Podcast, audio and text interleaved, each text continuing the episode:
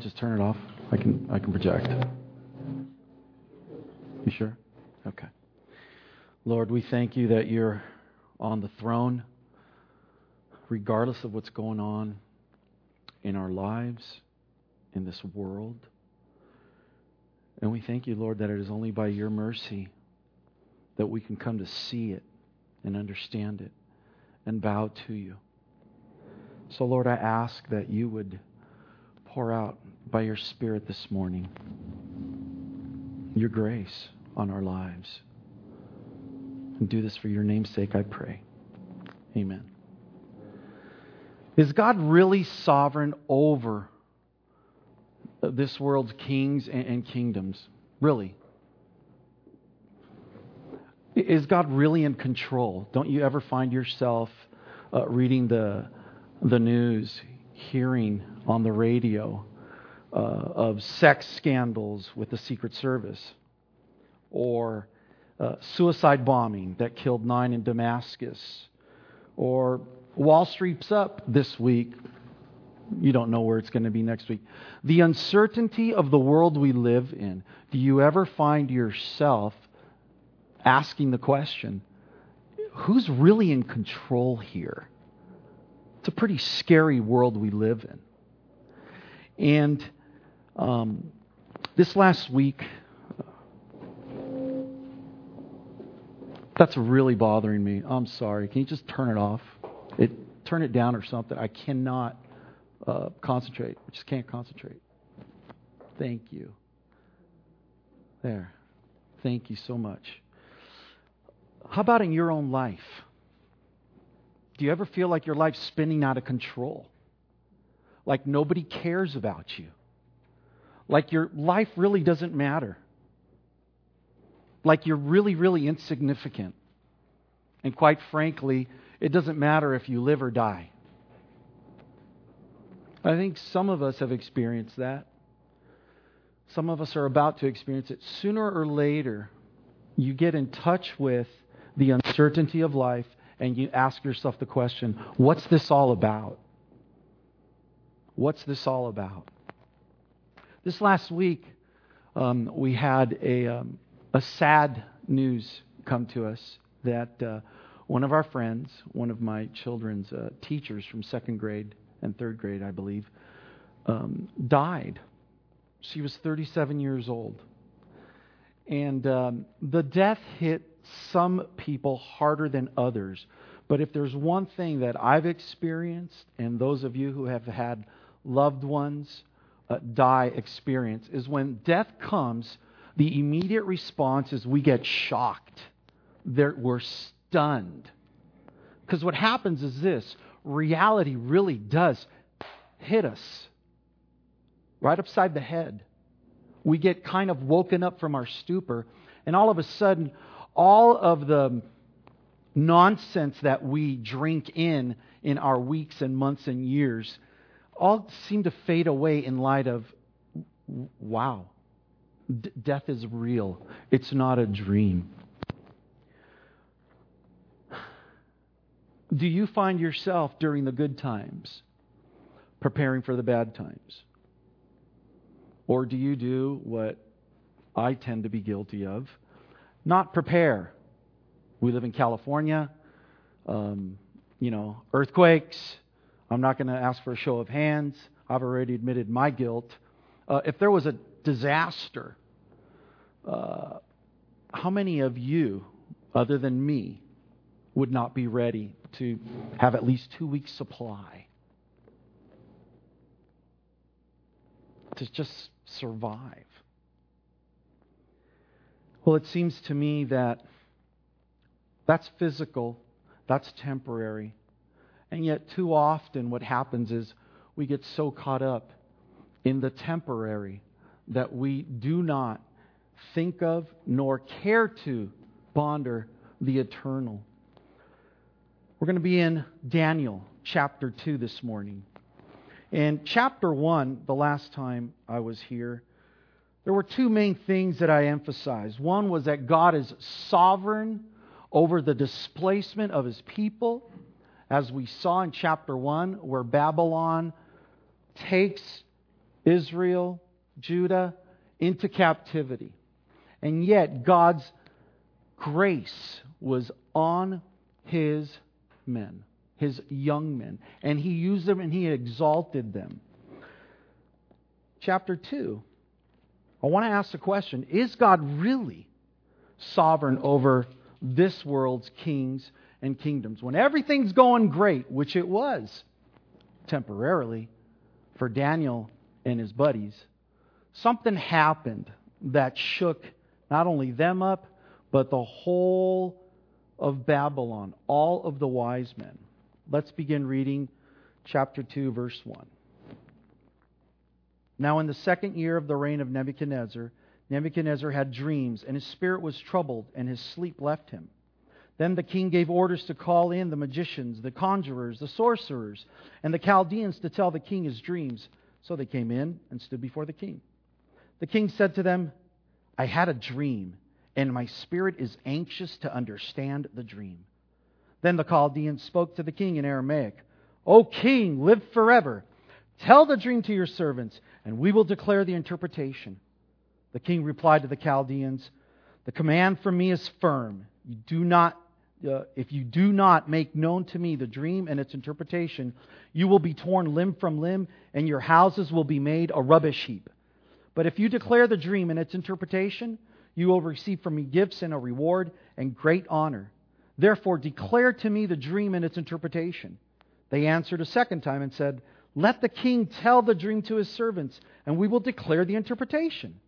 The king replied, I know for certain that you are bargaining for time, and as much as you have seen that the command for me is firm, that if you do not make the dream known to me, there is only one decree for you, for you have agreed together to speak lying and corrupt words before me until the situation is changed. Therefore, tell me the dream that I may know that you can declare to me its interpretation. The Chaldeans answered the king and said, there's not a man on earth who could declare the matter for the king. And as much as no great king or ruler has ever asked anything like this of any magician, conjurer, or Chaldean. Moreover, the thing which the king demands is difficult, and there is no one else who could declare it to the king except God's, whose dwelling place is not with mortal flesh. Because of this, the king became indignant and very furious, and gave orders to destroy all the wise men of Babylon. So the decree went forth that the wise men should be slain, and they looked for Daniel and his friends to kill them. Then Daniel replied with discretion and discernment to Arioch, the captain of the king's bodyguard, who had gone forth to slay the wise men of Babylon.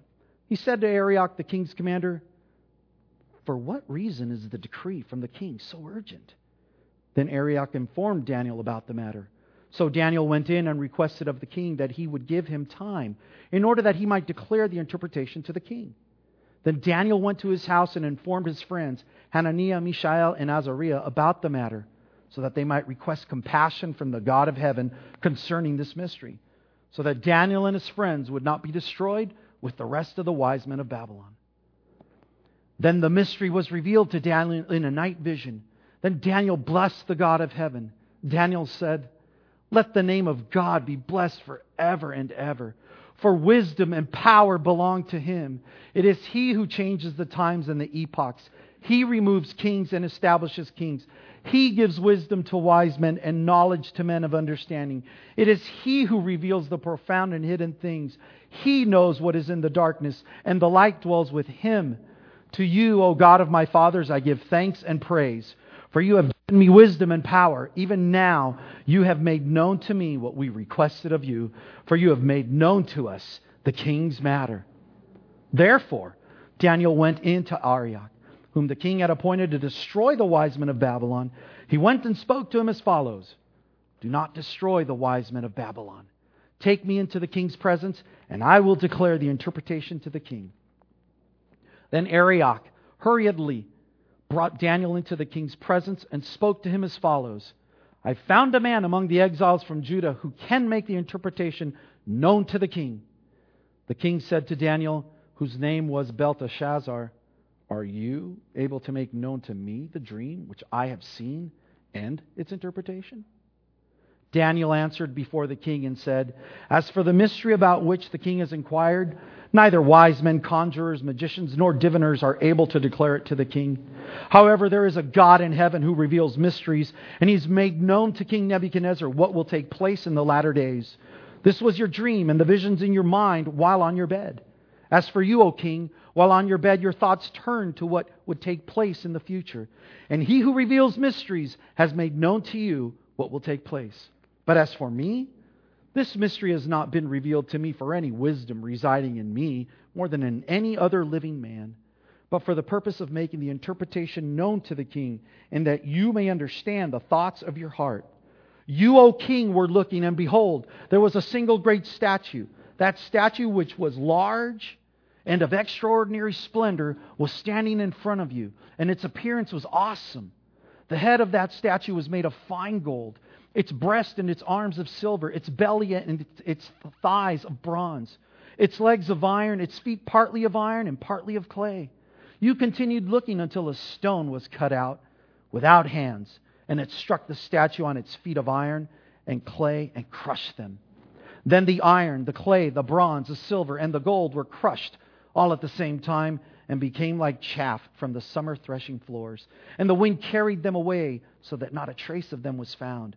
But the stone that struck the statue became a great mountain and filled the whole earth. This was the dream. Now we will tell its interpretation before the king. You, O king, are the King of kings, to whom the God of heaven has given the kingdom, the power, the strength, and the glory. And wherever the sons of men dwell, or the beasts of the field, or the birds of the sky, he has given them into your hand and has caused you to rule over them all. You are the head of gold. After you, there will arise another kingdom inferior to you, then another third kingdom of bronze, which will rule over all the earth. Then there will be a fourth kingdom as strong as iron, and as much as iron crushes and shatters all things, so, like iron that breaks in pieces, it will crush and break all these in pieces. In that you saw the feet and toes, partly of potter's clay and partly of iron, it will be a divided kingdom, but it will have in it the toughness of iron, inasmuch as you saw the iron mixed with common clay. As the toes of the feet were partly of iron and partly of pottery, so some of the kingdom will be strong, and part of it will be brittle. And in that you saw the iron mixed with common clay, they will combine with one another in the seed of men, but they will not adhere to one another, even as the iron does not combine with pottery. In the days of those kings, the God of heaven will set up a kingdom which will never be destroyed, and that kingdom will not be left for another people. It will crush and put an end to all these kingdoms, but it itself will endure forever. Inasmuch as you saw that a stone was cut out of the mountain without hands, and that it crushed the iron, the bronze, the clay, the silver, and the gold, the great God has made known to the king what will take place in the future, so the dream is true and its interpretation is trustworthy. Then King Nebuchadnezzar fell on his face and did homage to Daniel, and gave orders to present to him an offering and fragrant incense. The king answered Daniel and said, Surely your God is a God of gods and a Lord of kings and a revealer of mysteries, since you have been able to reveal this mystery. Then the king promoted Daniel and gave him many great gifts. And he made him ruler over the whole province of Babylon and chief prefect over all the wise men of Babylon. And Daniel made request of the king, and he appointed Shadrach, Meshach, and Abednego over the administration of the province of Babylon, while Daniel was at the king's court long reading, but if there's anything worth hearing, it's the Word of God more than anything I have to say about it. There's two big ideas here that I want to focus on. The two ideas are this they're about the dreams of men, and they're about the kings and kingdoms. Two things of dreams and men and of kings and kingdoms. Verse 3, I want to point out. The king said that he had a dream, and he was, my translation says, that he was anxious to understand the dream. He was moved, he was impelled, he was quaked in his boots in his sleep. He awoke and he was frightened. And essentially, what the king says in verses 1 through 18, where he sets everything in motion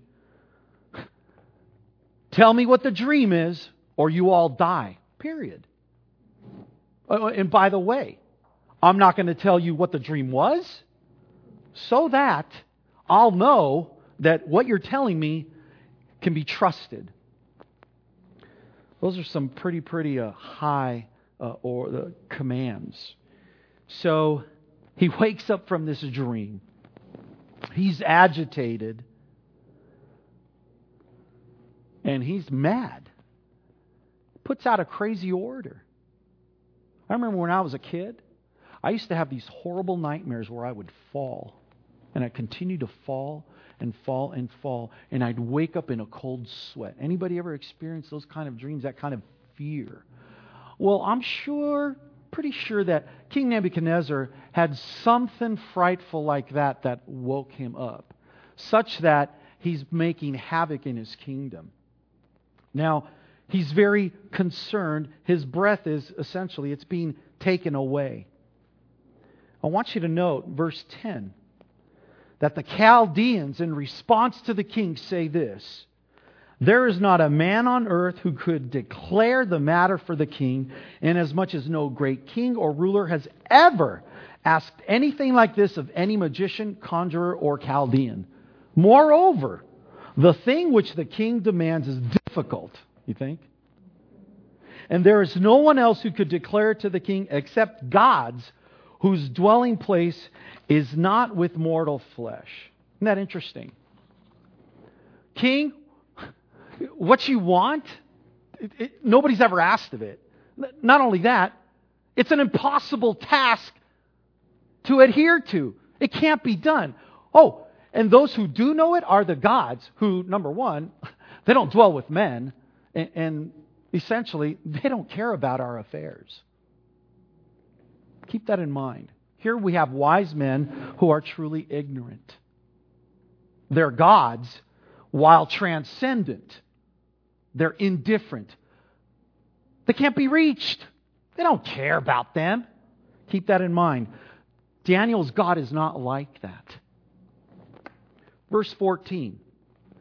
So you got the wise men freaking out. Now Daniel. Then Daniel in verse 14 says, says this With discretion and discernment to Arioch, the captain of the king's bodyguard, who had gone forth to slay the wise men of Babylon, he said to Arioch, the king's commander, For what reason is the decree from the king so urgent? Note this from Daniel his manner. His manner is not to freak out, but he skillfully and purposefully goes and speaks to Arioch. The executioner is before him, and he's inquiring, What's going on?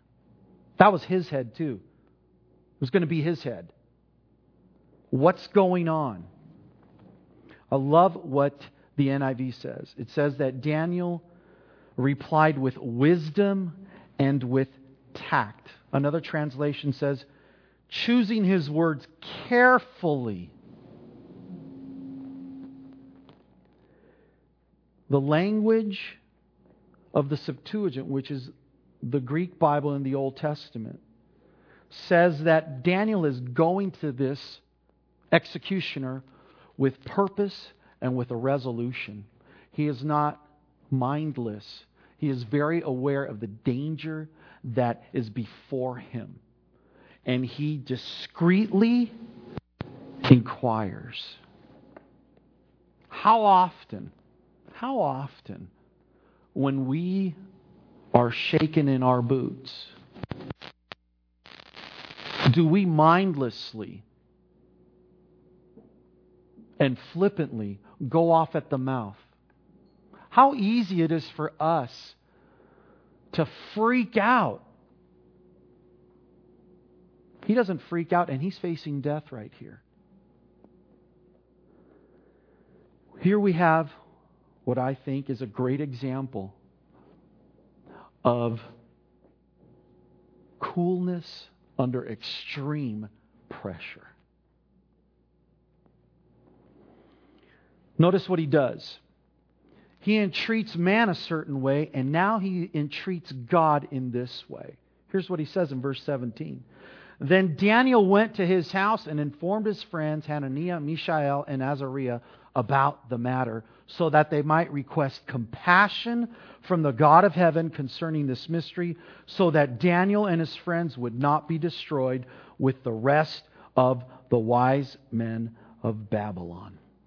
Extreme circumstances call for extreme actions. I remember in 1995 when um, we had planted a Spanish church and we had three kids. And uh, I was going through all kinds of difficulties. Um, the, there was hardly anybody at the church. Finances were horrible. Uh, we were behind on rent months. And uh, I went to PV uh, down into the, the cove. And uh, I had to spend some time with God because I felt like my life was falling apart at the seams. And I didn't know what was going on. I, I just didn't know which way to turn. And this was one of the times that I knew, God, you've got to answer me. I got to know what the heck to do because I'm losing it. I feel all alone and I'm losing it and I'm scared. And God's grace, God's grace met me. His grace met me, but the pain was still real. And He's used it in my life for His honor. But nonetheless, too often what I find is that the last thing I find myself doing is crying out to God in extreme circumstances. How about you? See the last one you go to? Here we're encouraged to run to God. We're encouraged to run to God. Extreme circumstances call for extreme actions. And what did they do? They prayed. They prayed. Recall Jesus in the garden? What's he doing in the garden? He's getting ready for Calvary. What is he doing? He's praying. What does, he, what does Jesus do before he goes into his ministry, his public ministry? He fasts and he prays 40 days, 40 nights. Note what Daniel does. He doesn't go at it alone, he calls in his friends. He calls in his friends to carry the burden with him. Jesus calls in his friends at his hour of need, greatest hour of need. He calls in his friends. Do we call in friends in our hour of need? Or do we just put people at an arm's distance? We don't have to. This passage it's a great principle. Invite others in your need to entreat the God of heaven.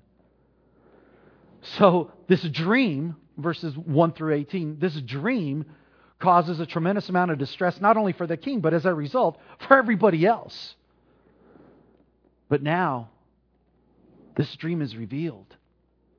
Verses 19 through 35. Let's look at this. Verse 19 says this Then the mystery was revealed to Daniel in a night vision. Then Daniel blessed the God of heaven. Daniel said, Let the name of God be blessed forever and ever. For wisdom and power belong to him. It is he who changes the times and the epochs. He removes kings and establishes kings. He gives wisdom to wise men and, uh, and knowledge to men of understanding. It is he who reveals the profound and hidden things. He knows what is in the darkness, and the light dwells with him. To you, O God of my fathers, I give thanks and praise, for you have given me wisdom and power. Even now, you have made known to me what we requested of you, for you have made known to us the king's matter.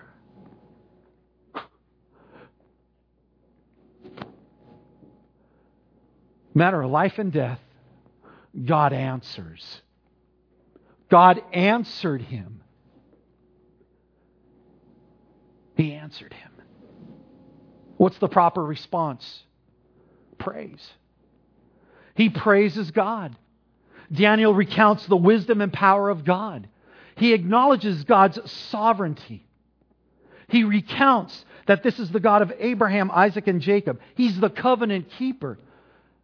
He is the God who has revealed himself in space time history to a particular people who is faithful and true and has a track record of delivering his people from insurmountable odds, from absolute and utter hopelessness.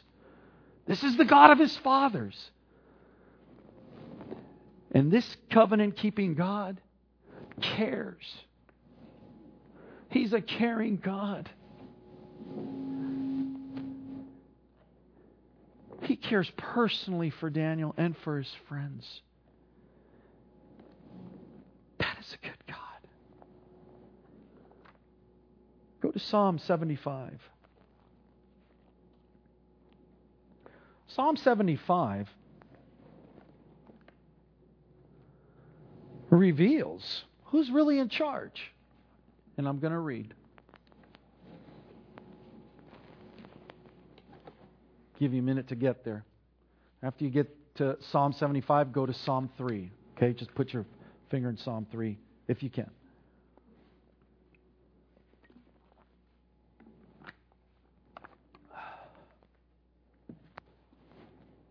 Verse 1.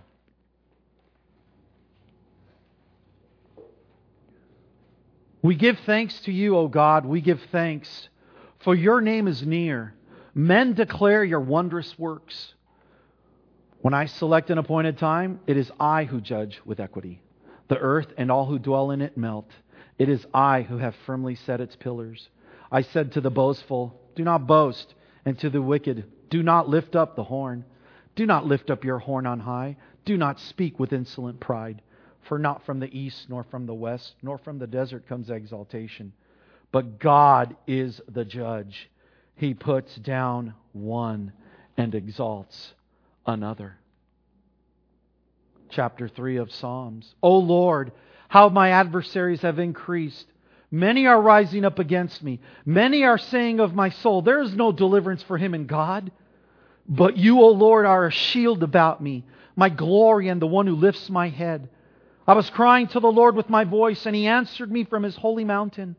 I lay down and slept. I awoke, for the Lord sustains me. I will not be afraid of ten thousands of people who've set themselves against me round about. Arise, O Lord, save me, O my God, for you have smitten all my enemies on the cheek. You've shattered the teeth of the wicked. Salvation belongs to the Lord. Your blessing be upon your people. Daniel is experiencing this. Daniel is living these two chapters that I've just read. He's experiencing this. In the book of Acts, chapter 17, go to the book of Acts, chapter 17.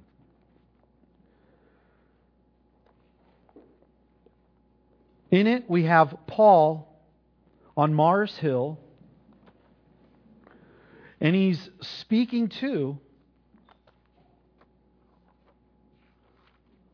the Greeks.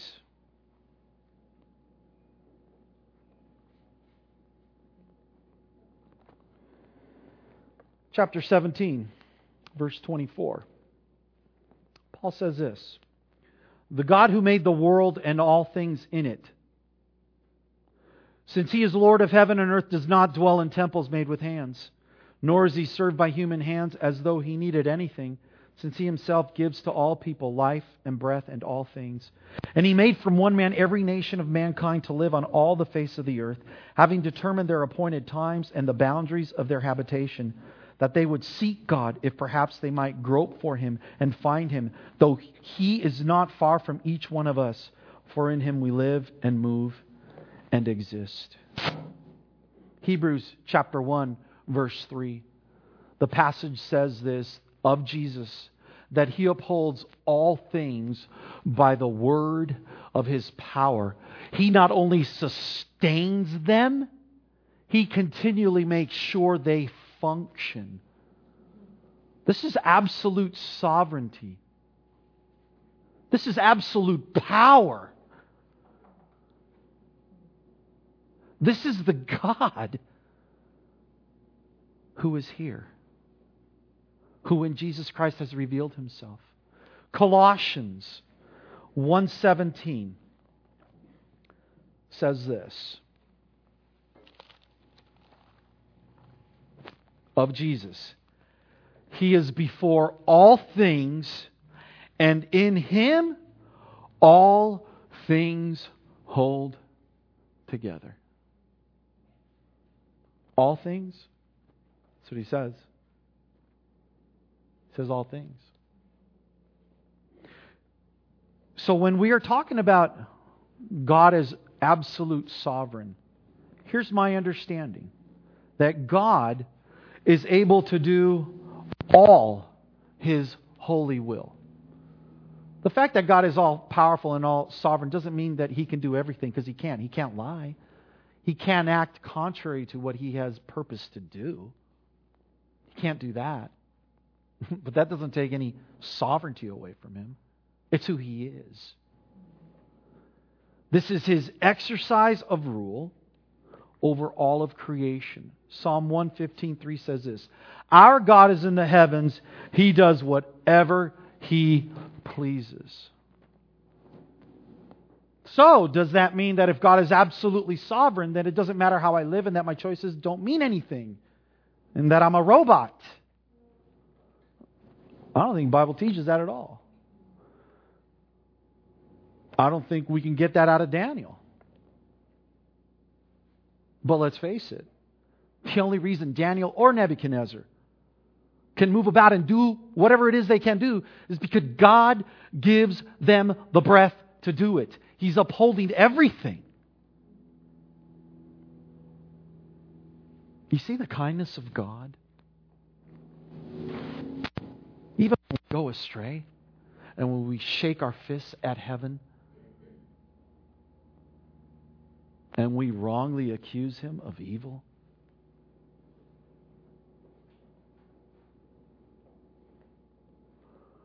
Dreams revealed, God is praised. This God is absolutely sovereign. Absolutely sovereign. So, what is it in your life that you think is out of control? You know, uh, last week um, I went skateboarding with my son after a long ride on my bike. And I was doing pretty good. We're going down a hill, you know. I thought I was I'm doing all right. And uh, I didn't realize I was going as fast as I was going. So uh, I, I just thought I'll just jump off, right? Well, I jumped off. My momentum just threw me head over heels, but I landed straight on my feet. I mean, I, I felt like I was on the soccer field you know, going all out, and all of a sudden you just flip and you land on your feet and, and you're good. It's like, oh my gosh, okay, everything's cool, right? Uh, I got a little out of control there. You ever get a little out of control because you think that, oh, I got this. It's okay. I'm good. I'm good. You know what? Even when you are out of control, God isn't. Even when you feel like your life's absolutely unraveling, you can trust Him. Even if you're embarking on something you've never done before in your life, He's going to be right there with you. You're not alone.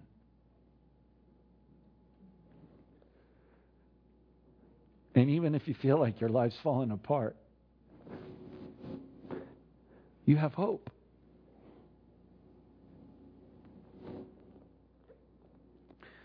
Look at verse 25.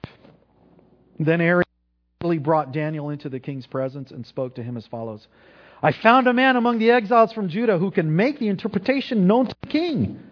The king said to Daniel, whose name is Belteshazzar, Are you able to make known to me the dream which I have seen and its interpretation?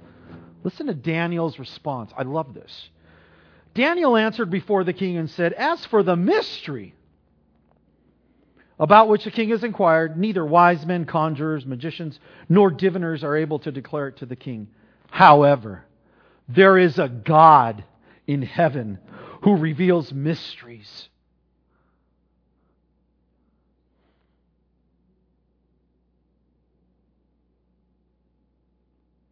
There is a God in heaven who reveals mysteries. And he has made known to the king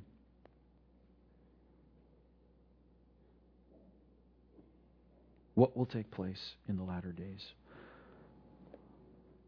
There is a God in heaven who reveals mysteries. The Creator, the God who upholds all things, communicates. Intelligible propositions. Language. Human, using human language to reveal himself. I sure am glad God is not like me. I hide from you. And you hide from me. We are afraid of being known and letting ourselves be known. There's a lot that comes with that. God isn't.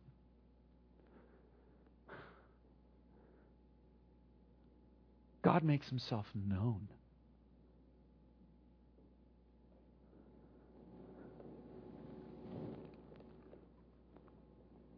Daniel continues.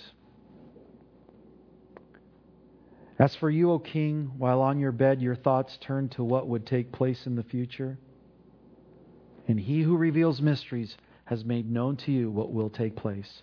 But for me, this mystery has not been revealed to me for any wisdom residing in me more than in any other living man, but for the purpose of making the interpretation known to the king, in that you may understand the thoughts of your mind. Listen to his humility. Listen to Daniel's humility. He's not out to make a name for himself.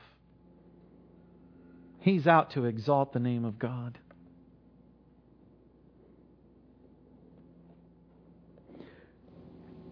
The kindness of God in revealing his purposes to Daniel has a tremendous effect. It not only saves his life and his comrades' lives, it saves the heathen wise men's lives. God didn't have to reveal it, but He did.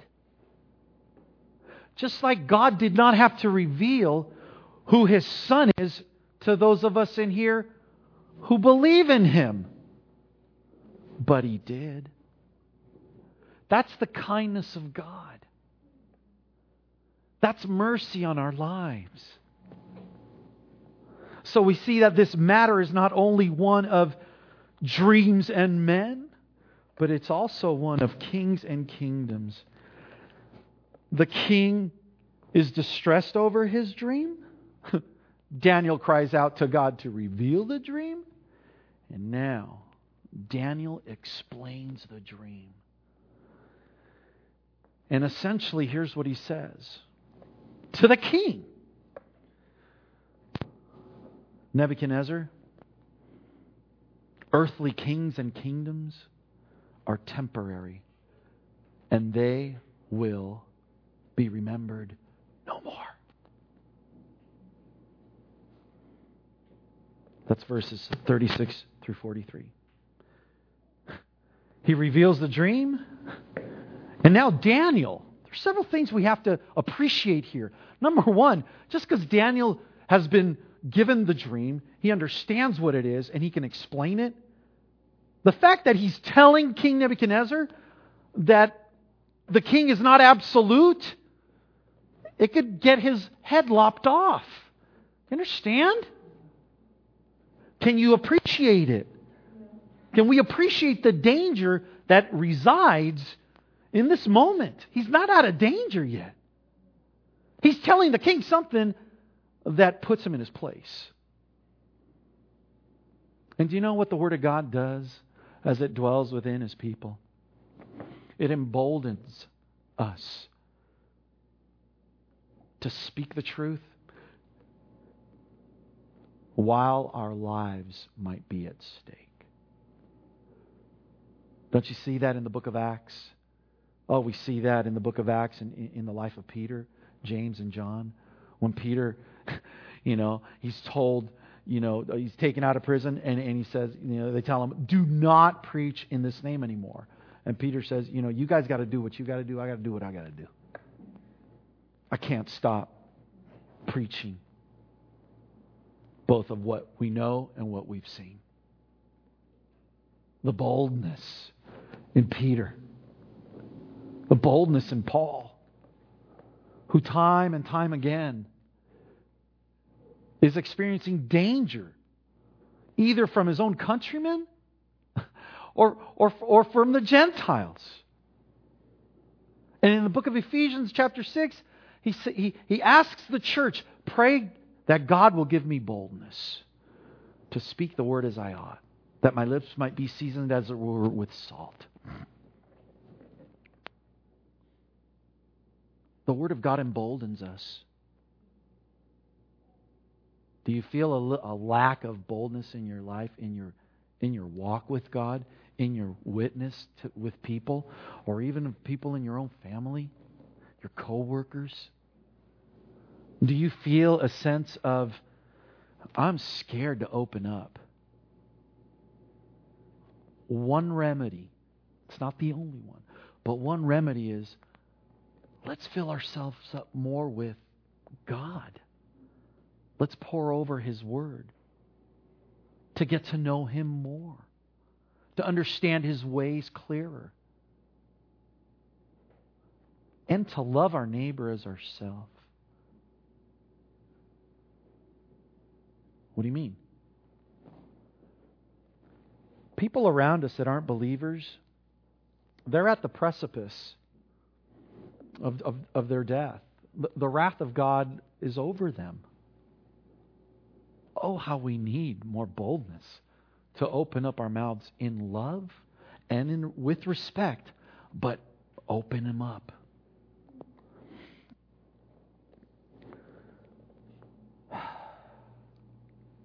When God speaks, we're humbled. When God speaks, we're humbled. One of the reasons why I or you read a passage of Scripture that seems to be so clear, like the one I read in uh, Psalm 75, where it's God is the judge He's the one who puts down one and exalts another. That's language of ultimate. He is infinite, He is self existent. Everything else is dependent on Him for its existence. And what creatures tend to do, we see this in the garden in chapter 3 of Genesis, where God's word was given, and Adam and Eve said, I got this. Don't we can handle this ourselves. And then, boy, a whirlwind of trouble came as a result. But when God speaks, we are humbled. For, for the believer, oh, we love it. I mean, on the one hand, you may have this party that says, oh, I don't like that. But if you're His, there's this part of you that says, Oh, Lord, I love this. Yes, break my pride. Yes, show me your ways.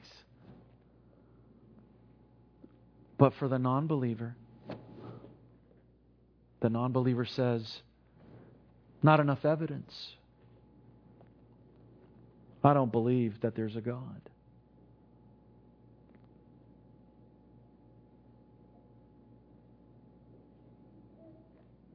And all of us have played the fool before, but that's the description of a fool in Psalm 14 or in the Proverbs. The fool has said in his heart, There is no God.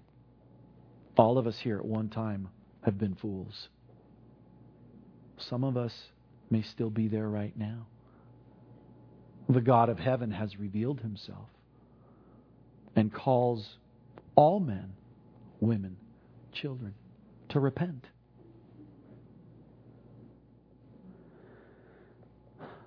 So the dream explains, first of all, that this earthly king and kings and the kingdoms, they're temporary. It's verses 36 through um, 43.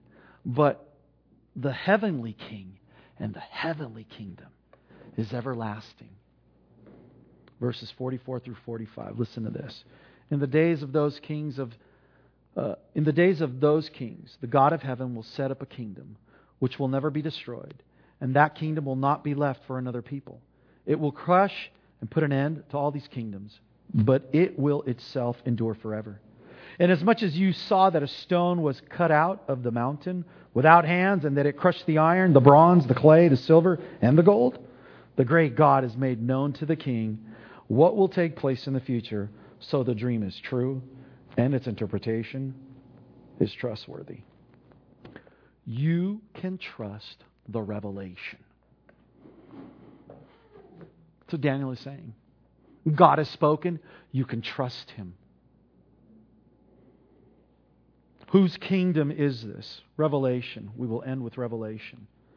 Revelation chapter 2, verses 26 through 27. If you would, go there.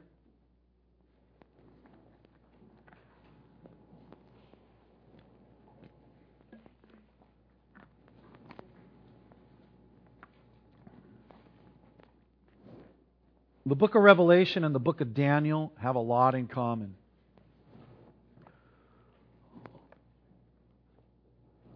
The big ideas of the kingdom of God are in it, both books. Listen to what Revelation, what Jesus says. He who overcomes and he who keeps my deeds until the end, to him I will give authority over the nations, and he shall rule them with a rod of iron as the vessels of the potter are broken to pieces, as I also have received authority from my Father. Revelation 19.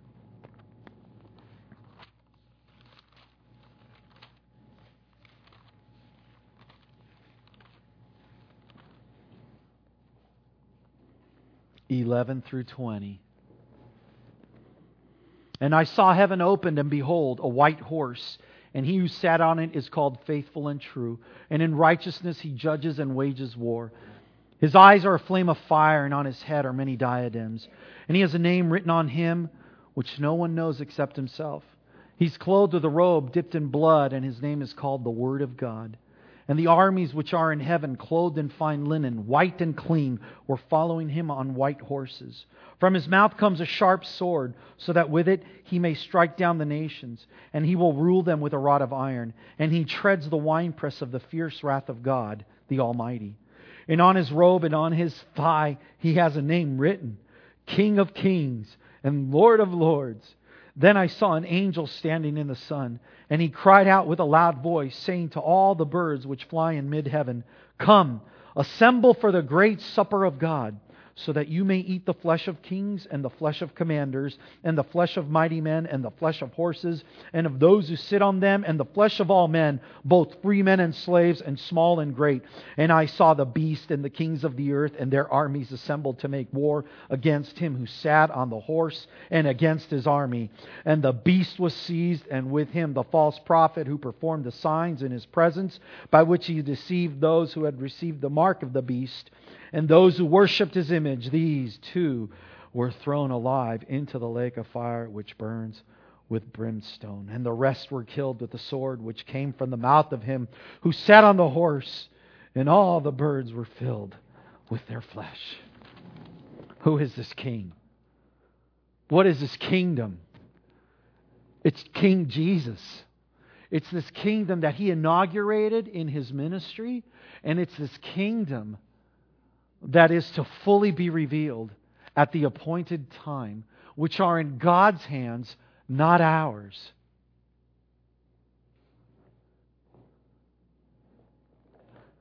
Chapter 21 says this Then I saw a new heaven and a new earth.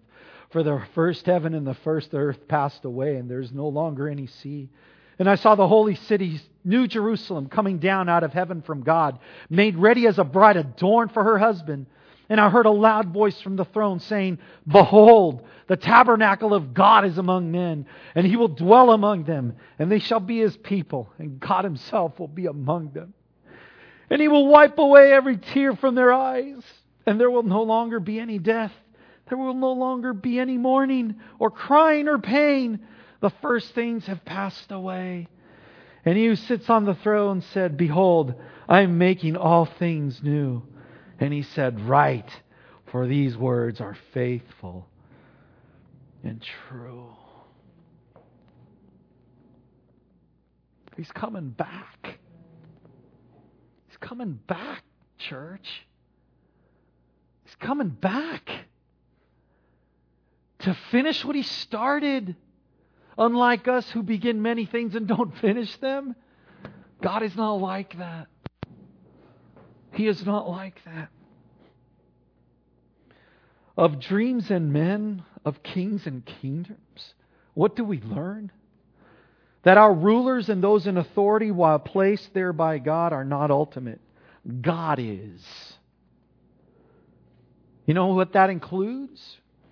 It includes employers, teachers, parents, clients, coaches. They are not ultimate. We are not ultimate. God is. This space time historical reality is not a dream, it's actual. So our choice in how we live have far reaching consequences. They matter. This includes our habits with time, our habits with our energy, and our habits of what we do with our money. The God of heaven, unlike the gods of the nations, which are not gods at all, is not only transcendent, completely and totally different from the creation, but he is immanent. He is intricately involved in all of the affairs of men. And that includes the pains and the injustices that have been committed to us and that we have committed toward others. God is not the author of evil. We are responsible for our evil acts. And God is working in the, these things. It's amazing. Only an all wise God could work in such horrible circumstances. Ultimately, we are told in Corinthians that had the rulers of this earth known what God was doing in the cross, through the cross, they never would have crucified the Lord of glory. He's a master at working all things out according to the counsel of his will. Your hard times.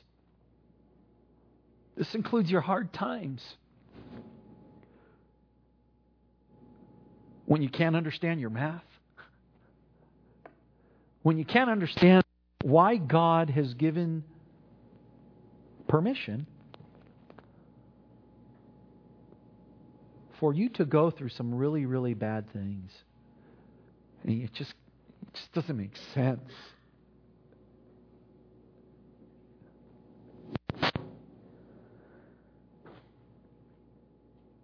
Your fears. I know to one degree or another, every one of us in here deals with fear. We have fear. I know each and every one of us, to one degree or another, experience loneliness. You feel alone.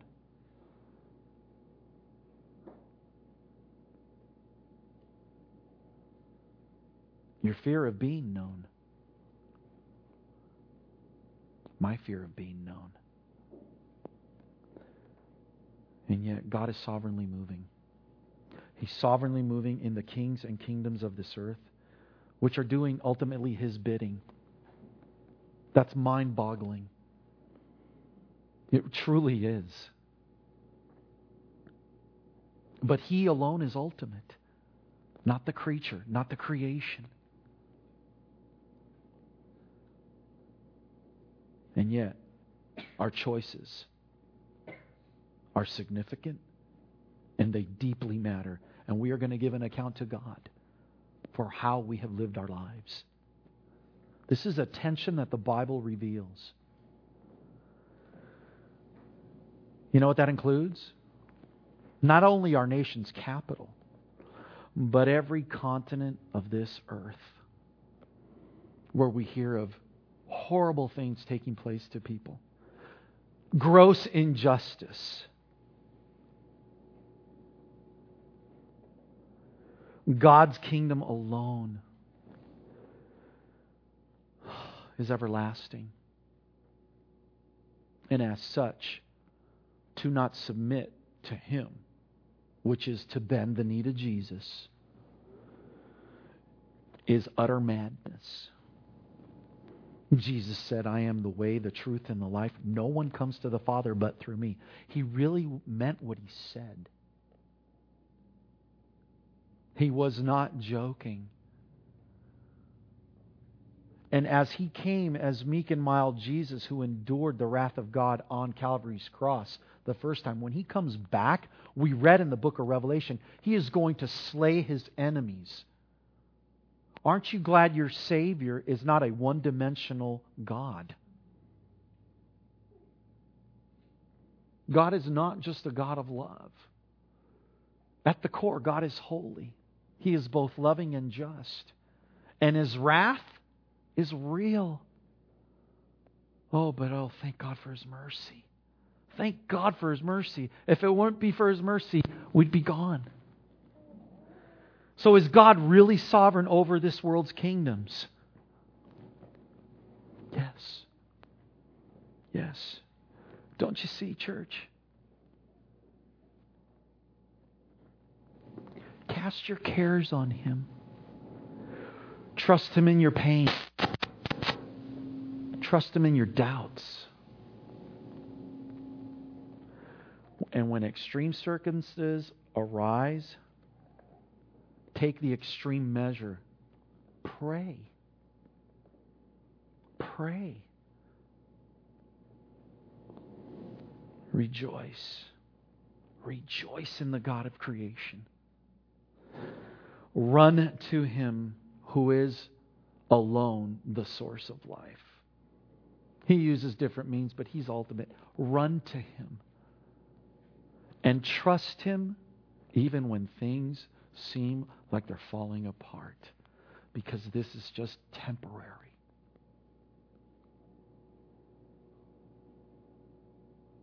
But what awaits is eternal.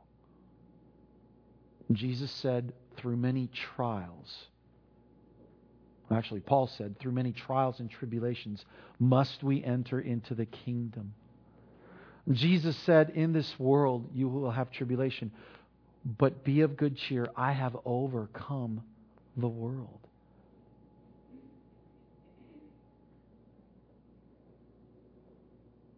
Does that bring you hope?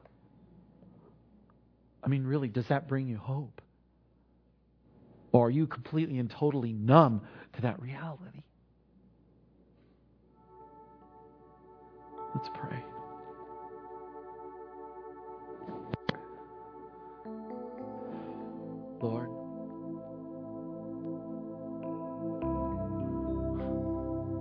More can be said? I think the only response, Lord, is to sing. Even as Daniel did, as you revealed your plan and your purpose to him of future kings and kingdoms, showing that you and you alone are ultimate, you and you alone are everlasting. And it's to you and you alone we owe our all to. I pray, God, those of us in here whose hearts don't want to bend the knee to Jesus. Do a work in those hearts, Lord. Lord, do a work in our hearts that do want to bend